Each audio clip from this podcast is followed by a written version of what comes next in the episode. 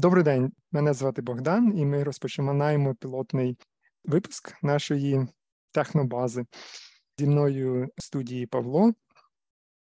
Добрий день. І Слава. Сьогодні ми вирішили поговорити на таку тему, яка дуже актуальна, на жаль, для України е, в даний момент. Це саме енергетика. І е, в ключі ем, останніх подій беручи до уваги те, що традиційні джерела енергетики, такі як вугільні електростанції, були е, знищені е, рашистами, е, постає питання: а що далі?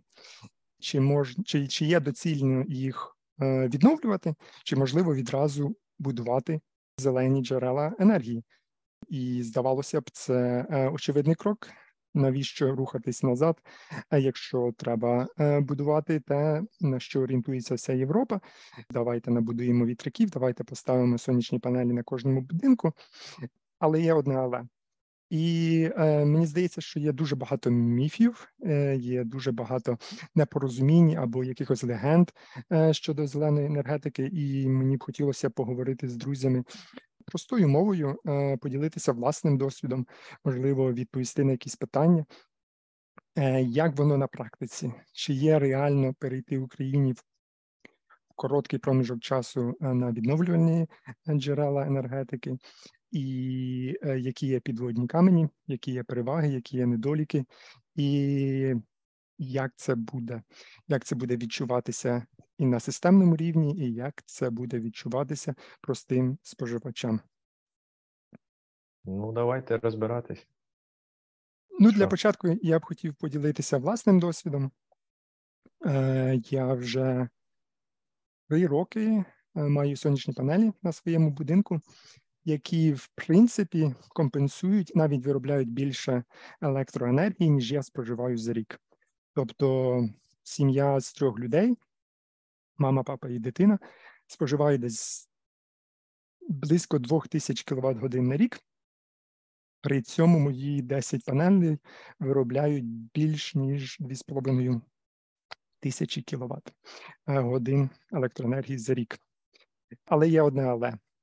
І це одне але воно спостерігається і як на рівні одного будинку, так і на рівні системи.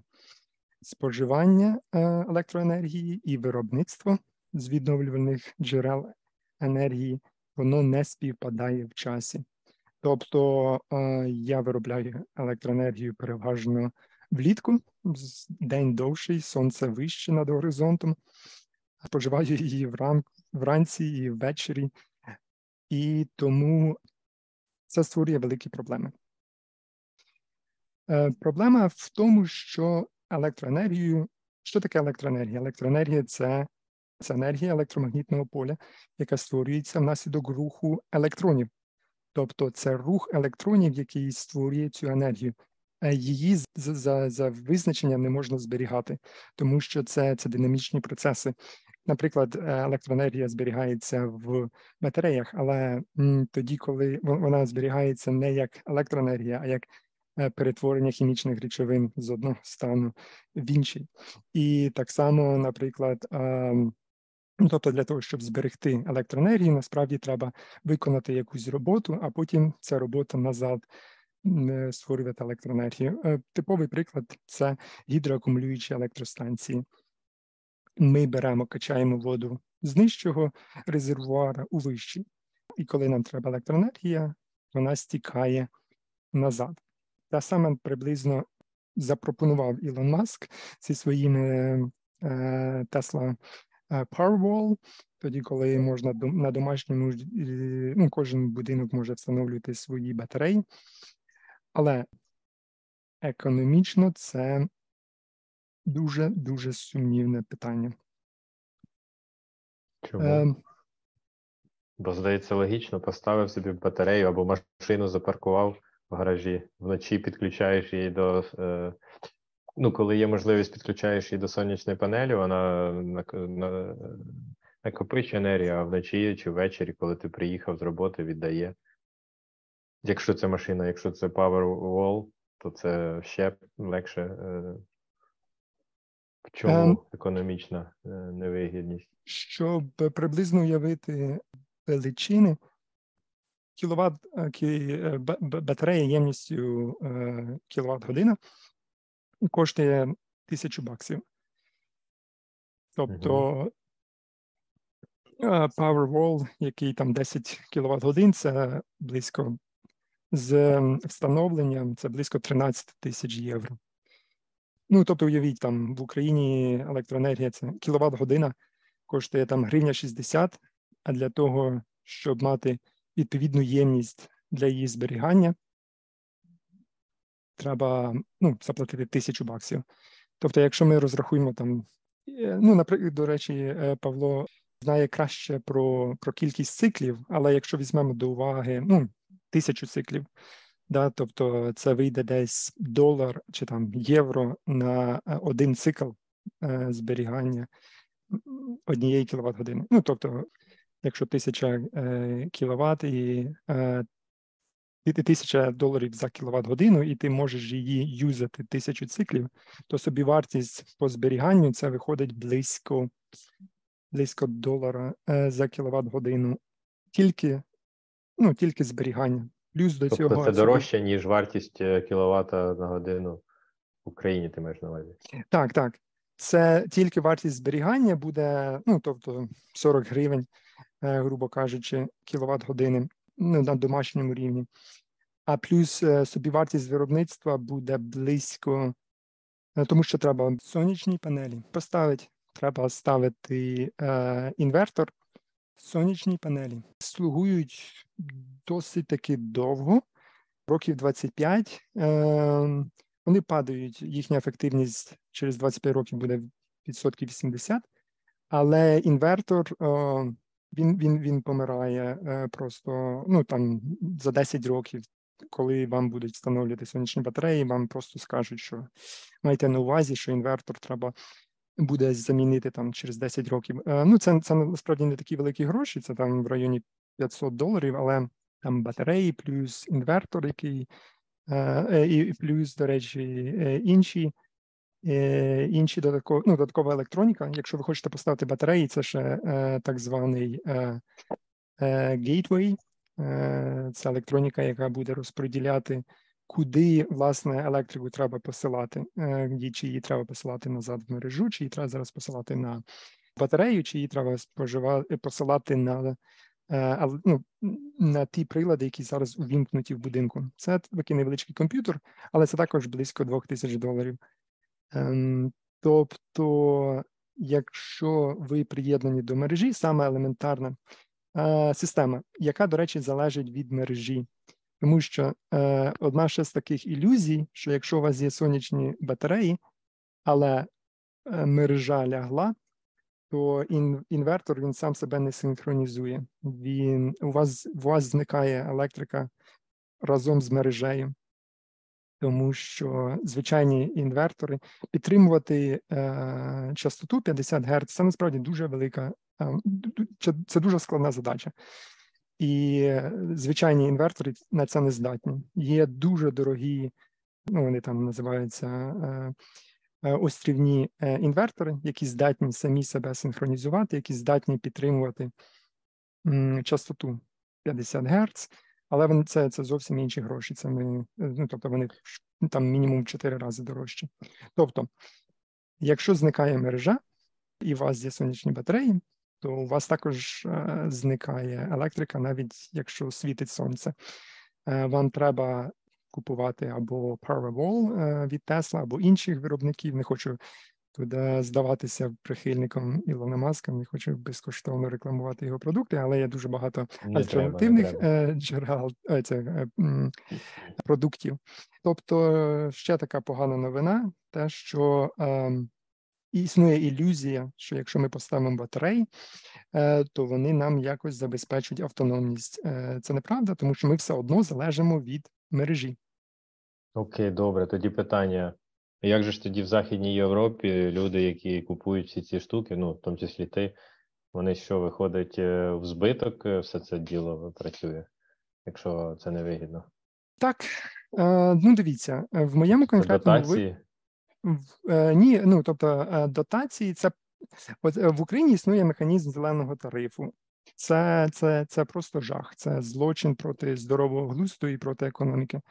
Зелені тарифи вони були в Європі десь в 70-х роках. Тобто, зелений тариф це е, feed-in тариф, е, це механізм, коли вам платять гарантовано е, фіксовану суму за кожен кіловат, який ви в мережу відігнали. Тобто, це такий механізм стимулюючий, який існував там в 70-х, 80-х роках, для того, щоб розпочати всю цю індустрію.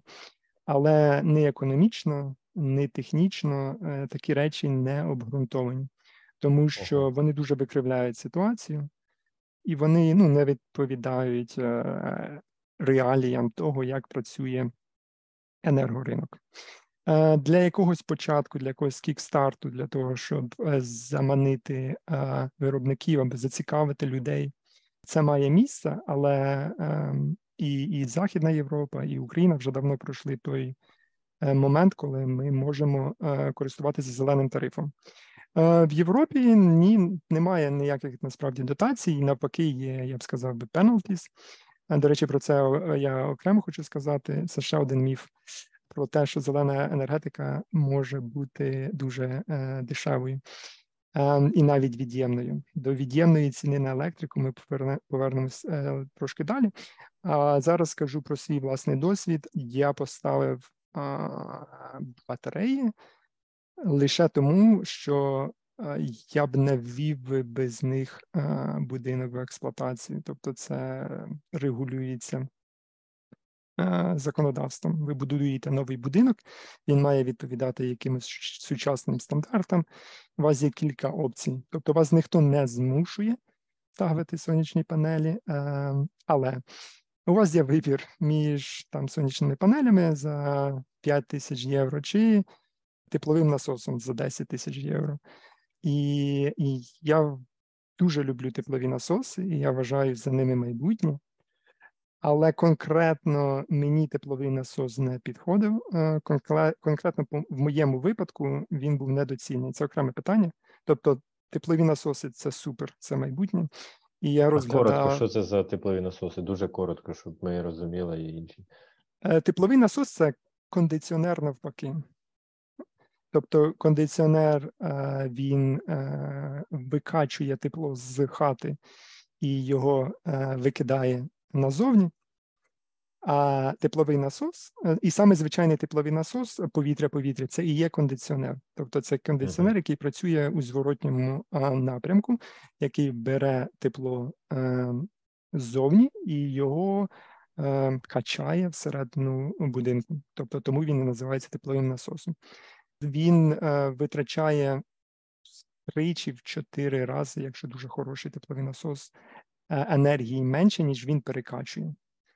І це дуже круто, насправді. Так, а звідки він бере тепло? З Зовні, ти маєш з повітря чи з, з ґрунту? Це хороше питання. В Європі майже завжди це е, повітря. Майже завжди це повітря, бо це значно дешевше. Але е, значно цікавіше, і в українських умовах через те, що е, існує мінусові температури, тобто Е, значно цікавіше качати його з землі, тому що температура землі стабільна, тобто 7 градусів там. І навіть якщо в тебе мороз, ти все одно можеш качати з землі. Тобто, це є дешевші варіанти це повітря-повітря. Тут питання, Богдан, тому що так. я не зрозумів, якщо качається тепле повітря ззовні, так зазвичай ззовні холодніше, ніж в приміщенні. Може тепло. Це термодинамічні процеси. Е, це те саме, що робить е, холодильник. Холодильник це також тепловий насос.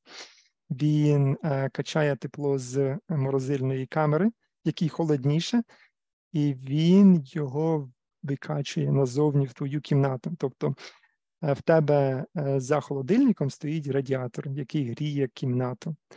А де він бере це тепло? Він його викачує з продуктів. Тобто, це е, це принцип теплового насосу. Е, тобто, це це, це і є тепловий насос. Ну, тобто, це один і той самий е, термодинамічний цикл. Зрозуміло. За за цим майбутнє ми обов'язково повернемося до цієї теми. Вона ем, заслуговує значно більше уваги, і Я надіюся, що в Україні будуть звертати увагу на теплові насоси більше. Це дороге задоволення, але за цим майбутнє. Тобто я більш ніж впевнений, тобто я свою репутацію ставлю як інженера, що майбутнє за тепловими насосами. Останнє, що я хотів сказати на цю тему про енергетику, це про міф про дешеву зелену е, електрику і навіть негативну ціну на електроенергію. Час від часу ми бачимо заголовки, що ціна на ринках електроенергії досягла від'ємної позначки.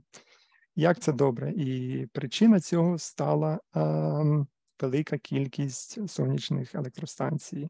Тобто зараз е, це ну, тобто зараз мається на увазі цього року, починаючи з минулого року, влітку, от на прикладі Бельгії, практично щоденно е, в обід е, електроенергія досягає від'ємної позначки на біржі.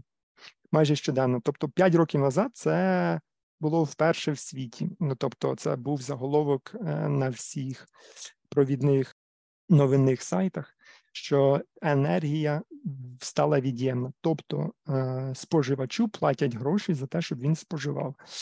Тобто, ніби здавалося б, як це добре. Але насправді це не так. Насправді, е, якщо у вас е, в енергосистемі від'ємна ціна на електроенергію, це показник величезної проблеми.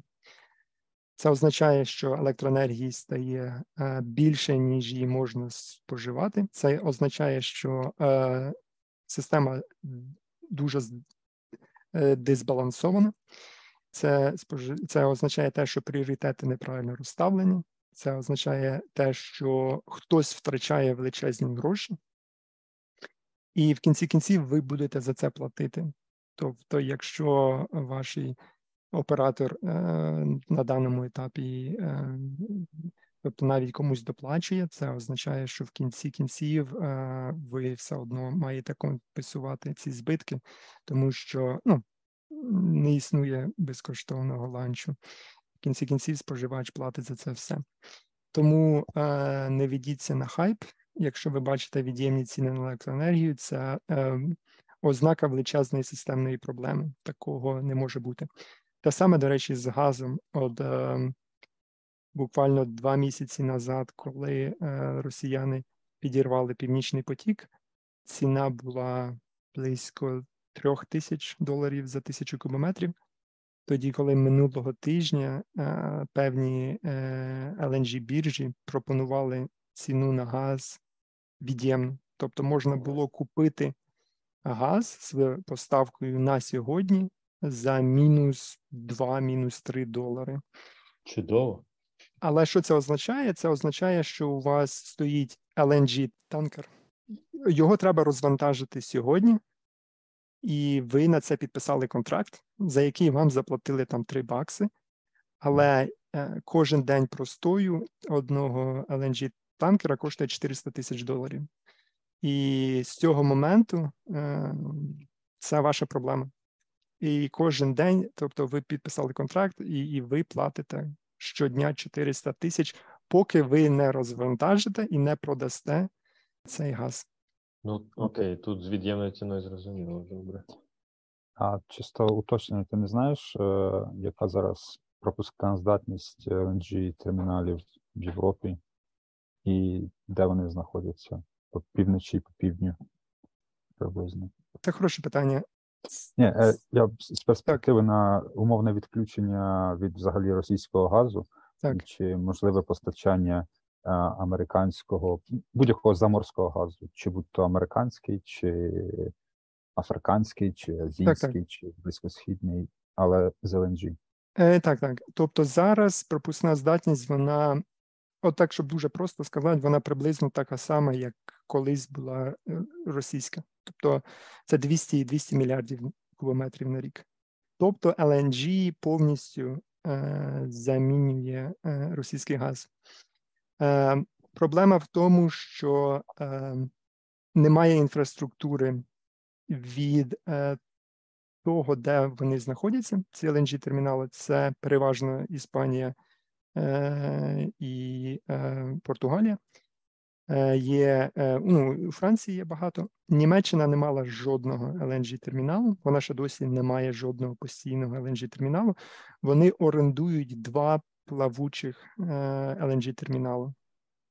Тобто, це lng термінал, який вони взяли його в оренду. Тобто вони взяли два в оренду, а їм треба тільки побудувати з трубопровід від мережі до ну, в море до плавучого lng терміналу. Польща має lng термінал, і ну на півдні ну, я не знаю, але спекулюю, мабуть, Італія, Греція також мають, але вони, мабуть, невеликі. lng терміналів їх занадто багато в Іспанії, тобто їх більше, ніж е, зв'язок між е, Іспанією та Францією. І це величезне питання. Давно був е, проект додаткової гілки між Іспанією і Францією е, через Каталонію, але Франція блокує цей проект дуже сильно з екологічних причин, тому що ну, тобто, тому що він з'єднує Барселону з півднем Е, Франції, де є свій lng термінал. Це буквально тобто, зв'язок між двома lng терміналами і Франції він зовсім не треба. Але для Європи в цілому це буде дуже цікаво. Тому е, французи блокують з екологічних причин і буквально, щоб насолити е, Німеччині. Бо воно так виходить, що якщо, грубо кажучи, іспанський газ прийде у Францію, потім французький прийде в Німеччину. Тобто Франції від цього не, е, не жарко, не холодно, але Німеччині дуже треба цей е, цей зв'язок між Іспанією і Францією. Поки що цей проект мертвий. Е, тому ось такі питання. Тобто тут питання не тільки де вони знаходяться, але також традиційно газ йшов із е, сходу на захід, і чим далі ви йдете на захід, тим менше пропускна здатність. А тепер, якщо ми будемо його прокачувати в іншу сторону, то е, в нас вийшло, ну тобто в нас неадекватна на європейському континенті газотранспортна система. Тому треба збільшувати зв'язок між Францією і Іспанією, е, але е, екологісти е, в принципі проти цього, і екологічні партії або організації. Вони не люблять LNG з об'єктивних причин, тому що це залежність. Тобто нормальний LNG термінал в нього рентабельність десь 5% на рік. Тобто, якщо ти вкладаєш в LNG термінал, тобі треба його десь 20 років е, оперувати. Тобто, це з однієї сторони добре, що ми диверсифікуємося і йдемо далеко подалі від російського газу, але ми також підв'язуємося і на 20 наступних років до якогось там кувейтського, чи, можливо, навіть цього самого російського LNG, е, навіть ну, на противагу е, трубопроводам. Зрозуміло. Ну, все так однозначно.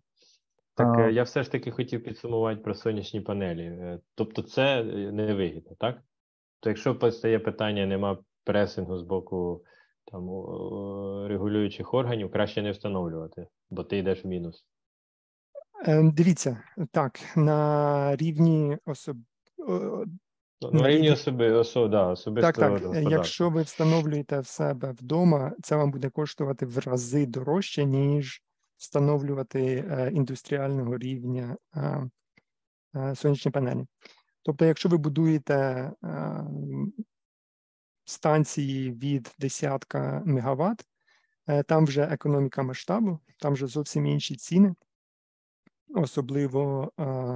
Чим далі ви на південь йдете, тим більше сонця. Тобто і вкладення в інфраструктуру ті самі, а у вас просто більше сонця, і, звичайно, це значно цікавіше. На жаль, поки що для нас, для простих е, людей, ці речі економічно не цікаві, е, але вони й не мають бути цікавими. Тобто, це так само, як автомобіль, наприклад. Автомобіль ніколи не буде економічно рентабельним порівняно з громадським транспортом, але ви купуєте автомобіль, тому що вам приємно. Е, ви знаєте, що ви їздите на хорошій іномарці, і ви почуваєтеся добре. Так само, наприклад, поставити сонячні панелі. Тобто, ви платите за відчуття того, що у вас е, на даху є сонячні панелі, і ви добре е, себе почуваєте. Ну, сумнівна таке сумнівна перевага. Ну тобі багато хто скаже, що на автомобілі не треба їздити, бо ні, ні, за автомобілі я сам розумію. Так, так. Я про сонячні панелі як перевага там емоційного, морального якогось плану. Ну, наприклад, е, знову знову з власного досвіду з е, орендарями це працює неймовірно. Тобто будинок приваблює значно більше людей за рахунок того, що там стоять сонячні панелі. Люди люди хочуть жити в будинку, на якому стоять сонячні панелі, і люди ну, можна економити приблизно е, трошки. Да, це це, це далека перспектива. Тобто, ну, по-любому, тобто є є якась рентабельність, там період повернення капіталу вкладень це якісь ну, 12 років, грубо кажучи. Тобто в Україні ніхто не буде працювати, е, бо у нас гроші дорогі. Тобто, якщо у вас відсоткова ставка там 10%, 15%, то немає сенсу працювати з рентабельністю у 8%, бо ви втрачаєте гроші. Але якщо у вас є доступ до дешевих грошей, там 2% грошей і інфляція 2%, і ви вкладаєте в проект з рентабельністю 8%, це економічно доцільно. Тобто, тут ну тобто, це все залежить від конкретної ситуації конкретній країні і в конкретній родині. Ну, плюс я, можливо, додав би з приводу акумуляції. Теслівська історія це, звичайно, добре. Насправді не заглиблювався, чи вони ставлять нові батареї, чи просто беруть оці батареї, які вони ставлять в Тесли, і просто чіпляють їх на стіну. Але ну, потенційна, потенційно хороша історія це так зване друге життя батарей, mm-hmm. оскільки для мобільності батареї повинні мати там хороші характеристики в сенсі перформансу, в сенсі швидкості заряджання, в сенсі, е, в сенсі потужності, тобто вони повинні віддавати за короткий проміжок часу, там в межах там секунд дуже велику потужність для того, щоб там стартанути чи там виїхати на гору. І з часом вони ці здатність втрачають через своє старіння, батареї зношуються. Але незважаючи на те, що там батарея може досягти до того рівня, коли вона вже не може обслуговувати мобільність, її можна зняти і почепити на стіну для такого домашнього застосування, де немає настільки критичних потреб для того, щоб віддавати велику велику потужність за короткий час. Тому це потенційно ну, потенційне таке насичення ринку в майбутньому, коли там світ перейде більше на електромобільність. Це може сильно здешевити цю історію з домашнім акумулюванням. Так, плюс під'єднання до загальної мережі, яке допоможе збалансувати е, цю всю історію, воно може мати перспективу, але це не перспектива найближчих років. Я б сказав, що це перспектива десятиліття. Це однозначно дуже цікава тема, і я надіюся, ми організуємо випуск присвячений е, батареям, і ми поговоримо про життєвий е, цикл е, батарей, про їхній шлях, як вони зароджуються в шахтах, і як вони помирають, де отримують друге життя в інших застосуваннях, таких як домашні батареї. Це це супер тема. Ми обов'язково на ній сфокусуємося.